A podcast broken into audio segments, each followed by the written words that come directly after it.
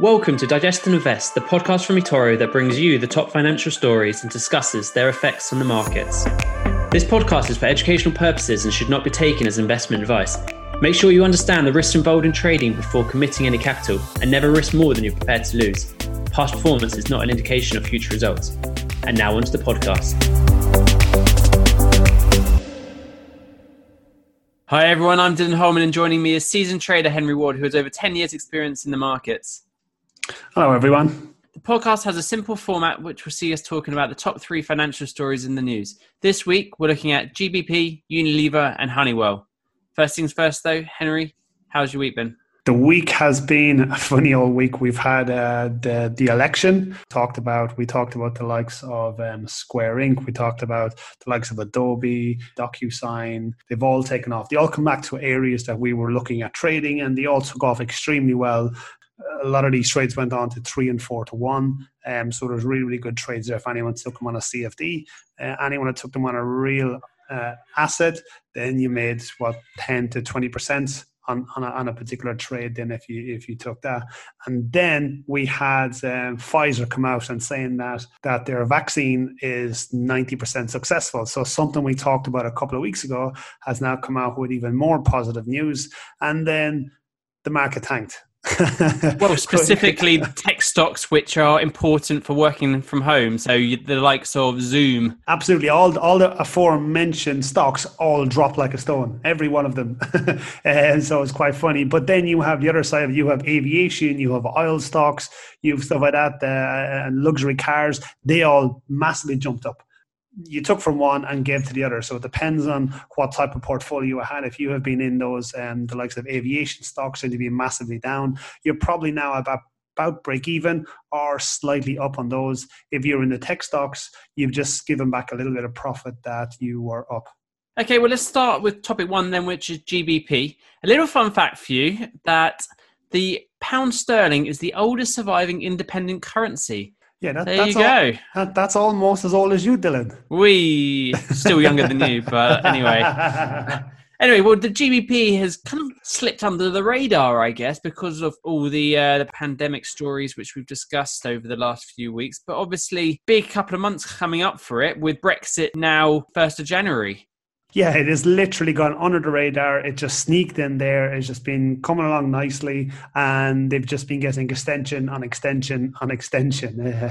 Uh, it's it's nearly as bad as the furlough scheme. It just keeps getting keeps getting added.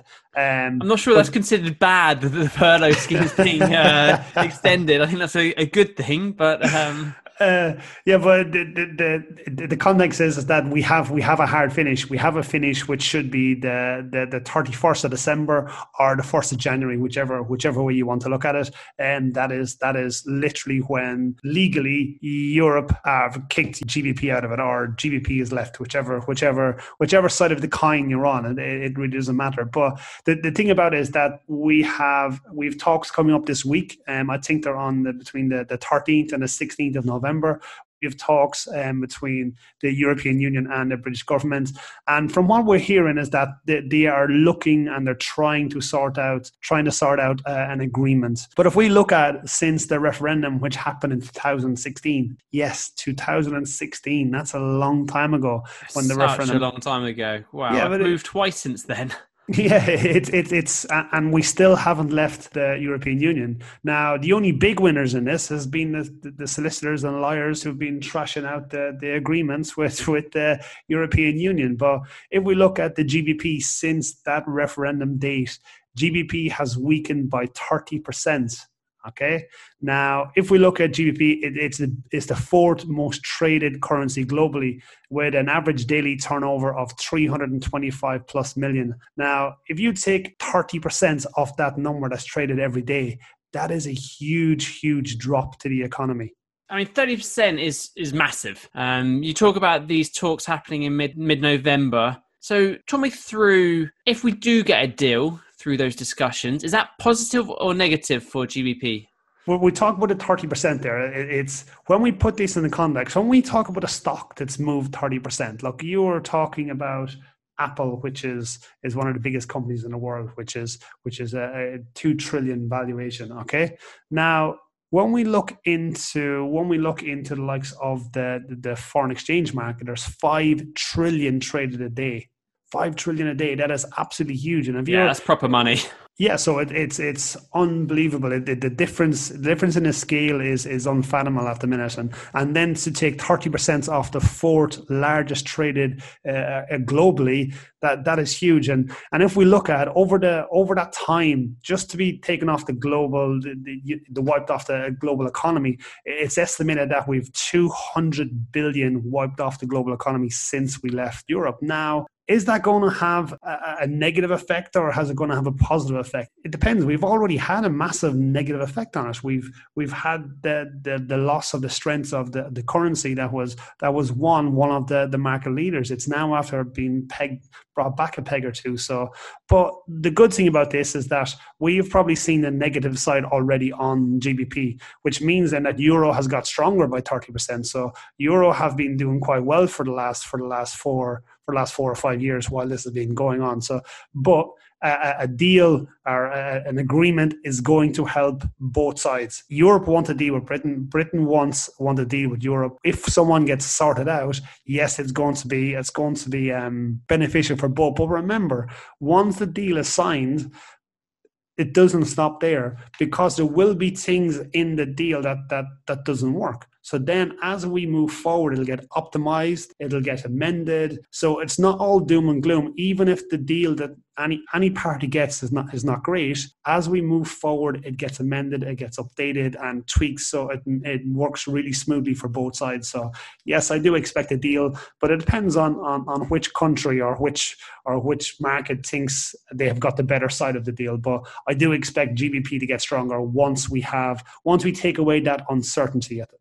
We've obviously known about this for years now, and so surely the the markets have already factored in what they expect to happen come 31st of December, and so there shouldn't be too much price movement you say that you say that. We um what was it a couple of months ago? Or i say a couple of months ago. It feels like a couple of it's like dog years now um, with with this lockdown. Um but about a month ago we had we had a deal there and all of a sudden gbp dropped like a stone. Um we had a huge movement on it because the the deal looked like it wasn't going to happen.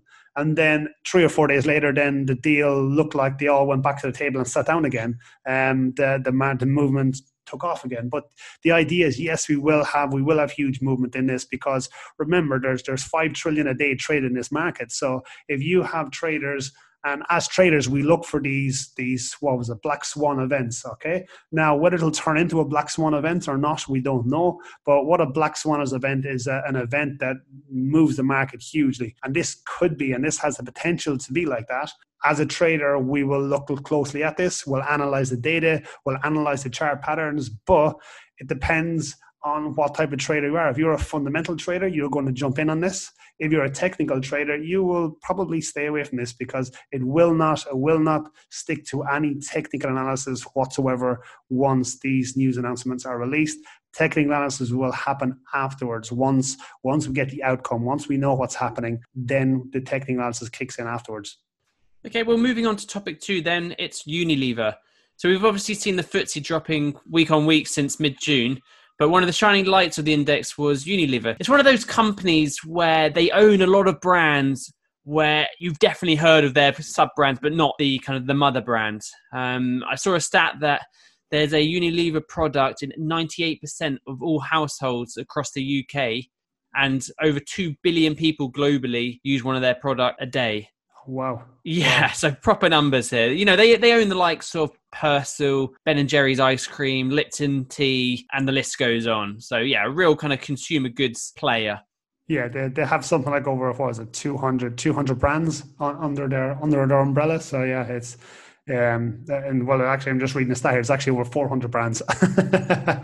um, yeah, so the majority, uh, uh, it, this is a major player in the consumer goods industry. Now, uh, anyone who who doesn't know what a consumer good is, it's we can break any index down into into 11 different sectors, and one of the sectors is consumer goods. Now, consumer good is a product that's bought for consumption by uh, uh, by by a person. Now, for an ex- the best example of this would be food products. Okay, now you mentioned the likes of Persil, which is not a food product, but it, it still falls into that category. Whereas ice cream, apples, oranges, all that sort of stuff. They're all sort of consumer goods. And Unilever, as like I said, have 400 brands uh, and they have a turnover of 52 billion in 2019. So they're a huge major player in this sector. Yeah, so you mentioned that most of their products are things that you kind of need day to day. And so obviously with second lockdown now popping up around the world, people are starting to panic by once again. Are Unilever going to be one of the kind of the big success stories of this? Well, it, it depends. When we started writing this podcast, then absolutely yes. Till until um, Pfizer come out and said it was going to save the world. um, but the, the idea is is that we're looking for companies that have grown, and and to be fair, Unilever has grown for the last six months. It's been it's been a great time to buy it. But not only for the last six months, if you look back over the last 10 years for that matter, they have consistently grown. This type of company meets every single criteria I have for a stock. If you look back, it has grown year on year and an average between 20 to 30% year on year. This is a, a business that, that is here to stay. It's healthy, it's good. And if its three quarters numbers are, are looking very, very optimistic, with the third quarter underlying sales growing by 4.4% um, from 2019. Their turnover has gone up slightly by 2.4% as well, but this is still huge, huge numbers for them. And their annual growth this year was 12.9 billion. So, you know, I mean, there's an awful lot of there's an awful lot of good numbers coming out of there. Even in the pandemic, when people were all locked down, they spent a lot of money on the likes of, of consumer goods. But even when we're last out of the pandemic, yes, their numbers may fall a little bit, but they will continue to grow. Why? Because they supply everyone or every shop or supermarket in, in, in the likes of the country with, with their brands and with their products.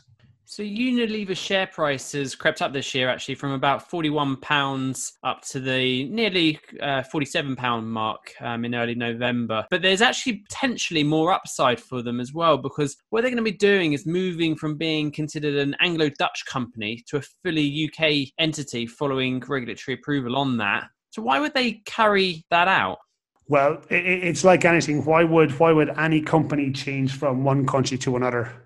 Literally it comes down to how can the shareholders receive more money? What's the potential? So is one where is the central hub? Is it more beneficial for us to have our central hub there? And secondly then is uh, tax avoidance tax uh, well i say tax avoidance it's not it's not uh, it's tax avoidance is probably the wrong way to say it is legalized tax incentives. Tax, tax, yeah, in the same tax, way that yeah, the likes of Google and others are over in Dublin because they're tax incentivized to be over there. Absolutely. They're not doing Absolutely. anything wrong per se. I know lots of people would potentially argue with that. But you know they, they have been given incentives to be there by the government because Absol- they're going to provide absolutely. lots of jobs and it's a good for kind of tech scene over there. They bring and, other companies with them and the only the only question you have then is is where are their moral compass? And that that's it where and everyone's moral compass is different. Um, and that's and that's literally what it comes down to. But as a as a business sense oh it makes huge business sense to come over to somewhere where you're getting a tax incentive or a tax break.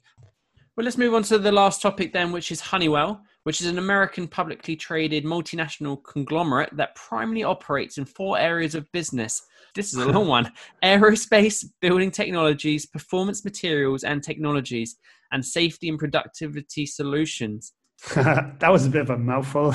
yeah, but it's like any any company. They have they have four main revenue streams out there, and and and we know if just just say it's a normal human being. If you have one revenue stream coming in, or, or a company, you you you're dependent on that, aren't you? If you have two revenue streams coming in, that you're you're someone who's steady. If you have four or three, you have huge potential, and so on, so on. So year to date, the company's up fourteen percent so far, and has a pretty pretty good return on investment investments. If you look at it since the drop in March, it's up actually 100% so far this year. Okay, as we say, it's not really one of those really well known companies, but I guess that headline figure you just said of 100% um, increase this year is the reason why it's made the list this week.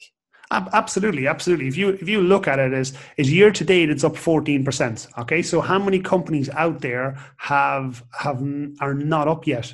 They are struggling, they are treading water, they're moving sideways. This is a company, even through the pandemic, is up 14%. Now, if we go back to the bottom of the pandemic, it's up 100%. So yeah, there's there's loads of there's loads of room for this to continue going. And like I said, it has four main four main industries. Now, one of them are aerospace, that its revenue stream, and that was massively hindered. But it, you you have three other revenue streams coming in from it, so it is something that has a lot of a lot of legs or a lot of revenue streams to to continue growing, continue building. Yeah, it's interesting that the group suspended its guidance um, in its Q1 results, but then it recently brought this back and forecasted earnings per share of between the $7 and $7.05 mark by the end of the year. Yeah, well, it did, but Honeywell is is a very comfortable cash position for the tune of, of 15 billion, meaning it has more than enough money to ride out any of this. Um, if aerospace doesn't move, if one or the other arms of it doesn't move, they have a lot of money set aside for worst case scenario, doomsday, and they should be able to ride out anything that's moving forward. Honeywell had a bit of a shaky Q2 um, because of the aerospace section, obviously not performing very well. Q3 earnings reports looked a lot rosier when it was released. Yeah, so if you look at the numbers, the, the, the Q2 report is it was down. Uh, the Q2 report was 7.48 billion, which is is still much better than the, than the consensus expected. Now I talk about consensus quite a lot here on the likes of this, and that's where that's where the market gets its movement from. Because if you can come in on consensus, you're on points. If you come in above it, the market jumps up. If you come below, the market drops down. But if we look at the Q1 report last year the, or this year, the Q1 report this year, they are down one billion on a quarter, which is which is a pretty big, for a pretty big drop. But if we look at the Q2 in 2019, they were actually down two billion which was even a, further drop. But like I said, the consensus for the Q2 was still on point, and that's why the, the stock continued to rise. But looking at 2019, there was a huge drop. Now, if we look at the Q3 report, which came out the other day, uh, the actually numbers are, are quite positive. So they actually uh, made 7.8 billion, which is 400 million more than in the Q2 which means then that the stock continued to rise also this came in much more than the, the consensus expected. And if we look at the same Q3 report in 2019, it's only down 1 billion. Now, I say only 1 billion, but yeah, I mean, it, it's a billion still a billion, but yeah, yeah I, I appreciate what you're saying from the two the Q2 report, were down two billion. The Q3 report, they're down a billion. So if they can close that gap again in Q4 to say break even or or even just a billion, then we can actually see huge growth on this continuing over the next six months to a year if they can if they can continue to do what they're doing.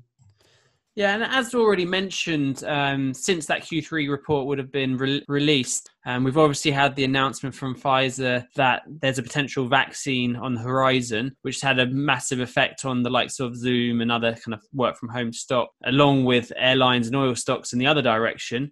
So, how has this new Pfizer announcement kind of affected Honeywell? It, it has affected Honeywell a, a, little bit. So we, we, we go back a little bit further than, than the Pfizer announcement. We had the likes of the election in the US and all, and all the markets all dropped and waited because every investor in the world was waiting to find out who got in on the president election. Now, it didn't really matter who got in in the election. The market was going to take a jump to the upside. Literally, it made no difference. But if we look at the likes of um, Honeywell stocks, they just continued to grow nice and steadily throughout throughout that time.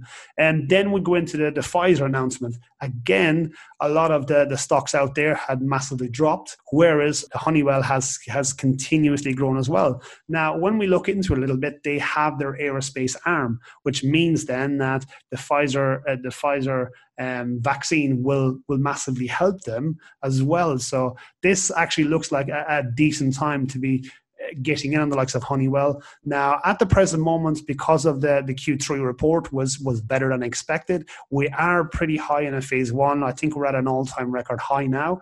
I would like to see a pullback, but uh, it is something that, with its dividend that it pays, and with the growth potential here, this is something that has has a little bit more to continue running. Great. Well, that's it for this week's podcast. Is there anything else that you think people should be keeping an eye on?